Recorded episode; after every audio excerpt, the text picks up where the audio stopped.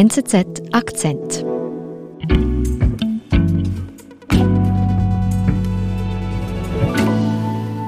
Mein Name ist Sandra Weiß. Ich bin Korrespondentin in Lateinamerika für die NZZ am Sonntag und andere deutschsprachige Medien. Und wo nimmst du uns heute mit? Heute nehme ich euch mit auf eine Reise mit den Migranten durch Mexiko die sich äh, von Mittelamerika ähm, auf den Zug schwingen, auf den Güterzug und dann versuchen, in die USA zu kommen.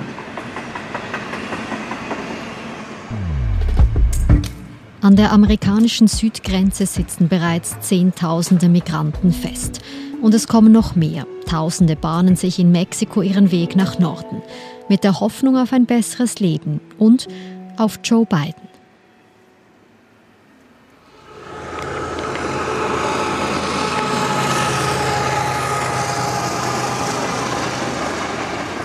Ja, ich war ähm, unterwegs zu einer Migrantenherberge ähm, nördlich von Mexiko-Stadt.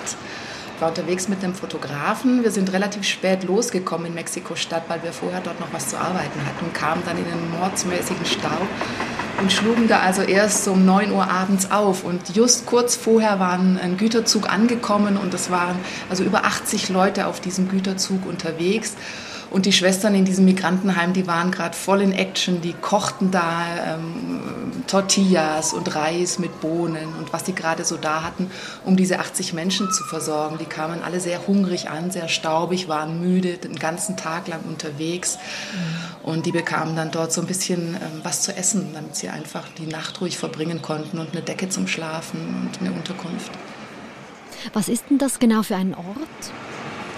Das ist ein Industrieort nördlich von Mexiko-Stadt. Da steht eine große Raffinerie und da fahren eben sehr, sehr viele Güterzüge durch. Deswegen ist es ein sehr wichtiger Ort für die Migranten, weil die Migranten, die ärmsten Migranten aus Mittelamerika, die versuchen in die USA zu kommen, die reisen auf diesem Güterzug als blinde Passagiere mit. Und entlang dieser Güterzugstrecken durch ganz Mexiko gibt es eben immer wieder diese, diese Migrantenherbergen, damit sie einfach unterwegs mal äh, was zu essen bekommen, ein Dach über dem Kopf, sich waschen können, sich duschen können, ärztlich versorgt werden. Und da gibt es eben dieses Netz von Migrantenherbergen und eine davon ist in Tula, wo ich äh, zu Besuch war. Also wie muss ich mir das vorstellen? Kann man da einfach so auf einen Güterzug aufspringen? Das sind natürlich blinde Passagiere. Man kann auf diese Güterzüge aufspringen, wenn die ähm, zum Beispiel an den Rangierbahnhöfen äh, die Wagen ankoppeln, weil dann stehen sie oft, dann fahren sie sehr langsam und dann kann man da einfach rausspringen. Mexiko hat die Kontrollen verstärkt, also vor allem die mexikanische Bahngesellschaft. Und da muss man immer ein bisschen Glück haben, dass man Kontrolleur erwischt, der da zwei Augen zudrückt. Aber es gibt auch Leute, die die Migranten dann da wieder runterjagen. Man schafft es nicht, auf jeden Zug aufzuspringen. Und die Männer, die warten oftmals auf, bei der Ausfahrt auf den Bahnhöfen und springen dann auf den schon fahrenden Zug auf. Und das ist sehr, sehr gefährlich, weil man da ähm, leicht unter die Räder kommen kann. Da gibt es sehr, sehr viele Menschen, die da ähm, Gliedmaßen verlieren. Woher kommen denn da die meisten Menschen, die dort jetzt zusammenkommen in dieser Migrantenherberge? Also Mexiko ist eine sehr, sehr wichtige Durchgangsroute für Migranten aus Mittelamerika. Die meisten Migranten kommen traditionell aus Guatemala, El Salvador und Honduras. Es sind aber auch immer wieder andere Nationalitäten drunter, Nicaraguaner, oftmals auch Kubaner. Aber der Großteil kommt aus den drei ähm, nördlichen Ländern Mittelamerikas.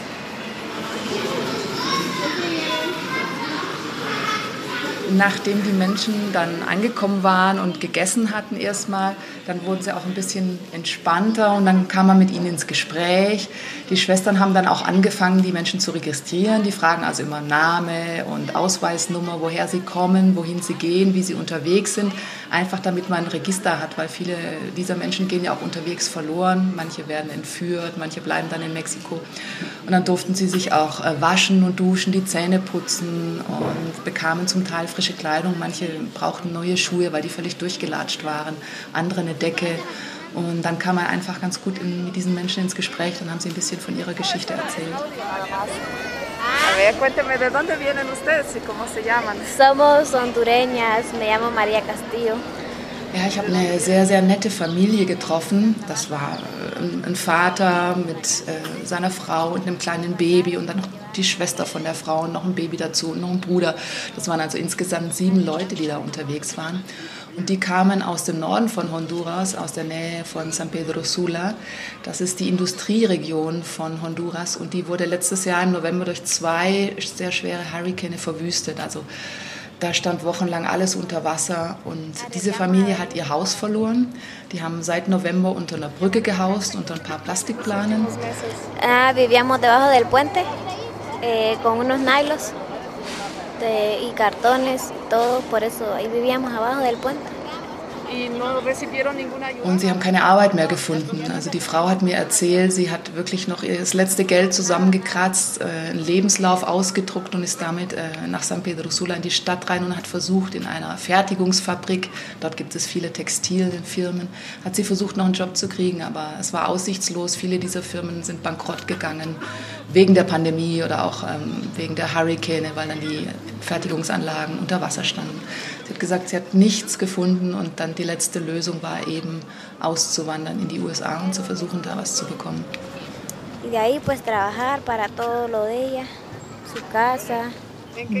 Also mit der Hoffnung auf ein besseres Leben nehmen Sie diesen Weg in Kauf.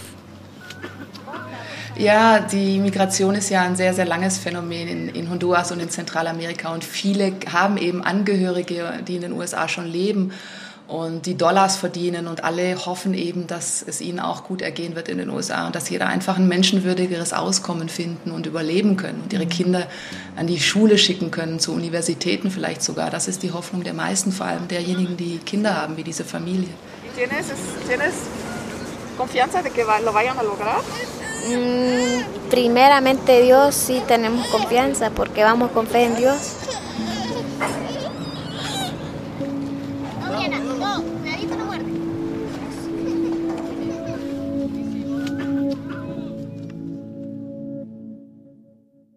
Wie stellvertretend ist denn jetzt die Geschichte der siebenköpfigen Familie, die du da getroffen hast, ähm, ja, um die Fluchtgründe zu verstehen? Die Migration aus Mittelamerika in die USA ist ja ein sehr, sehr altes Phänomen. Das ist ja nichts Neues. Äh, man hat das seit den 80er Jahren eigentlich. Das fing an mit den Bürgerkriegen damals, als es vor allem politische Gründe waren oder die Flucht vor der Gewalt eben in den Ländern. Und seither geht es so in Wellen auf und ab. Und zwar kann man an den Wellen immer sehr gut ablesen, wenn gerade mal wieder eine Naturkatastrophe ist in diesen Ländern oder eine politische Krise.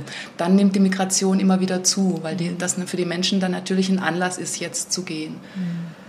Und ist jetzt so ein Moment, wo es wieder zunimmt?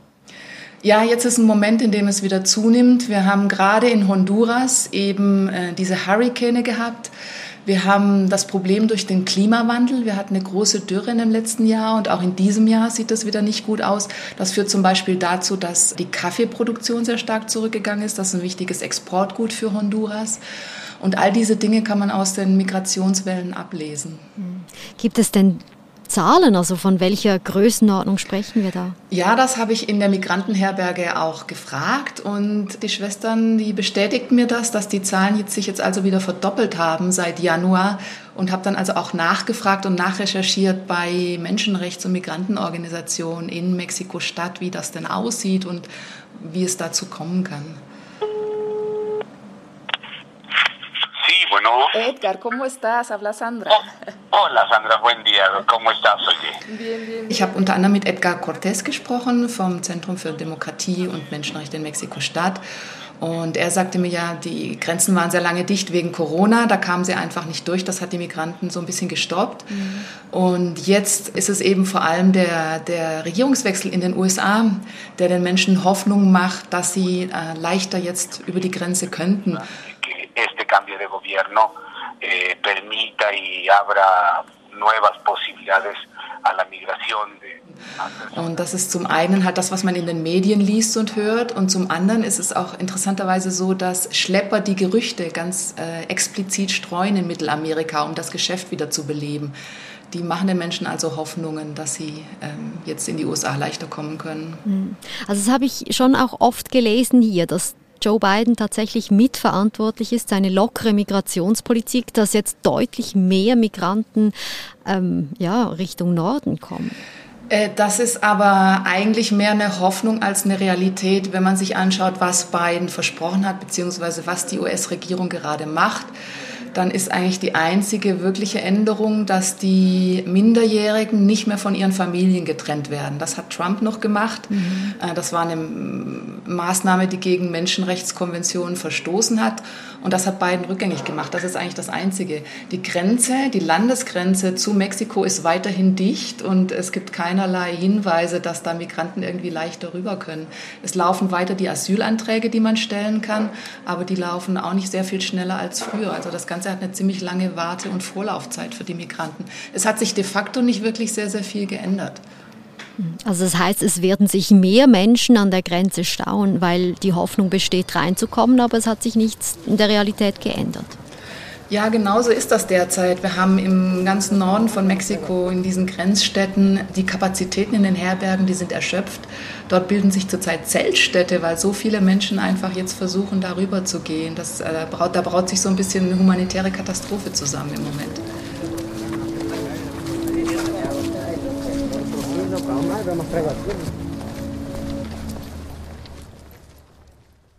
Jetzt bist du in der Zwischenzeit ja wieder zurück von deiner Reise in die Migrantenherberge. Weißt du, wie es der Familie geht, mit der du da gesprochen hast inzwischen?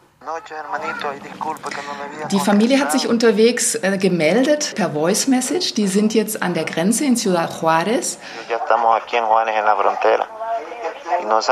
und äh, schildern, dass es dort also wirklich ziemlich problematisch ist, dass sehr, sehr viele Migranten da sind, dass es schwierig ist, eine Unterkunft zu bekommen. Sie haben wohl noch eine bekommen, dank der Kinder. Sie haben ja zwei kleine Kinder dabei. Mhm. Aber dass sie da auch nicht lange bleiben können. Sie warten jetzt, gucken, ob sie einen Termin kriegen, eine Anhörung, ähm, erwägen aber mittlerweile auch schon, ähm, illegal über die Grenze zu gehen. Wie schildern Sie denn die Situation dort an der Grenze? Also Sie sagen, dass es wirklich ziemlich unübersichtlich ist, dass unheimlich viele Menschen da sind, dass es schwierig ist, einen Platz zu bekommen, dass die Stimmung mittlerweile schon sehr gereizt ist, weil alle sich natürlich Hoffnung gemacht haben, dass das relativ schnell und unproblematisch über die Grenze geht. Und diese Hoffnung hat sich als trügerisch erwiesen und deswegen ist die Stimmung sehr, sehr angespannt dort.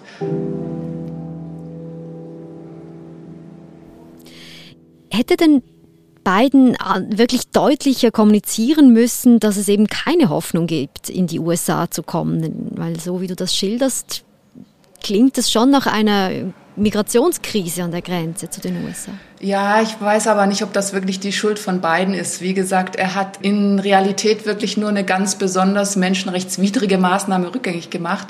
Und sonst kommuniziert die Regierung eigentlich, dass die Grenzen geschlossen sind, dass keiner rüberkommen kann. Ich denke, das Problem ist, geht sehr, sehr viel tiefer. Und ich glaube, da hat diese neue US-Regierung auch wirklich ähm, gute Ansätze und gute Ideen. Das Team von Biden ist absolut kompetent, das sich mit dieser Migrationsfrage befasst. Und sie haben jetzt auch schon mehrfach erklärt, dass sie das ganze Problem ähm, strukturell angehen wollen. Mhm. Äh, während die ganze Vorgängerregierung Trump, das war ja wirklich nur eine konjunkturelle Lösung. Der hat ja irgendwie versucht, per Twitter Politik zu machen äh, dann mit der Mauer, äh, all das sind rein repressive Maßnahmen, die aber nicht, nichts ändern am Grund der Migration.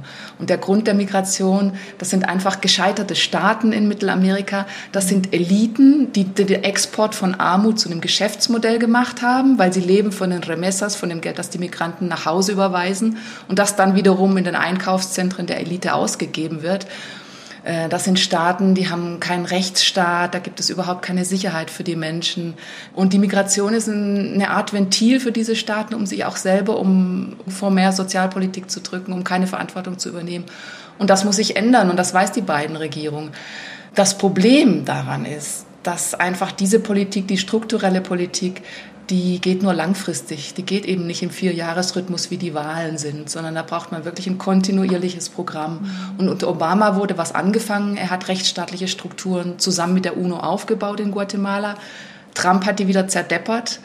Ähm, und das ist natürlich so ein bisschen das Drama dieser Migration. Du brauchst, du brauchst, du musst langfristig denken und Politik denkt immer nur kurzfristig oder funktioniert eben nur kurzfristig in Wahlzyklen.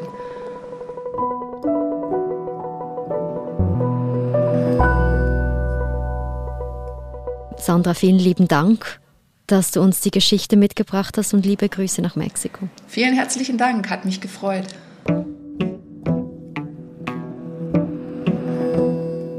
Das war unser Akzent. Ich bin Adin Landert. Bis bald.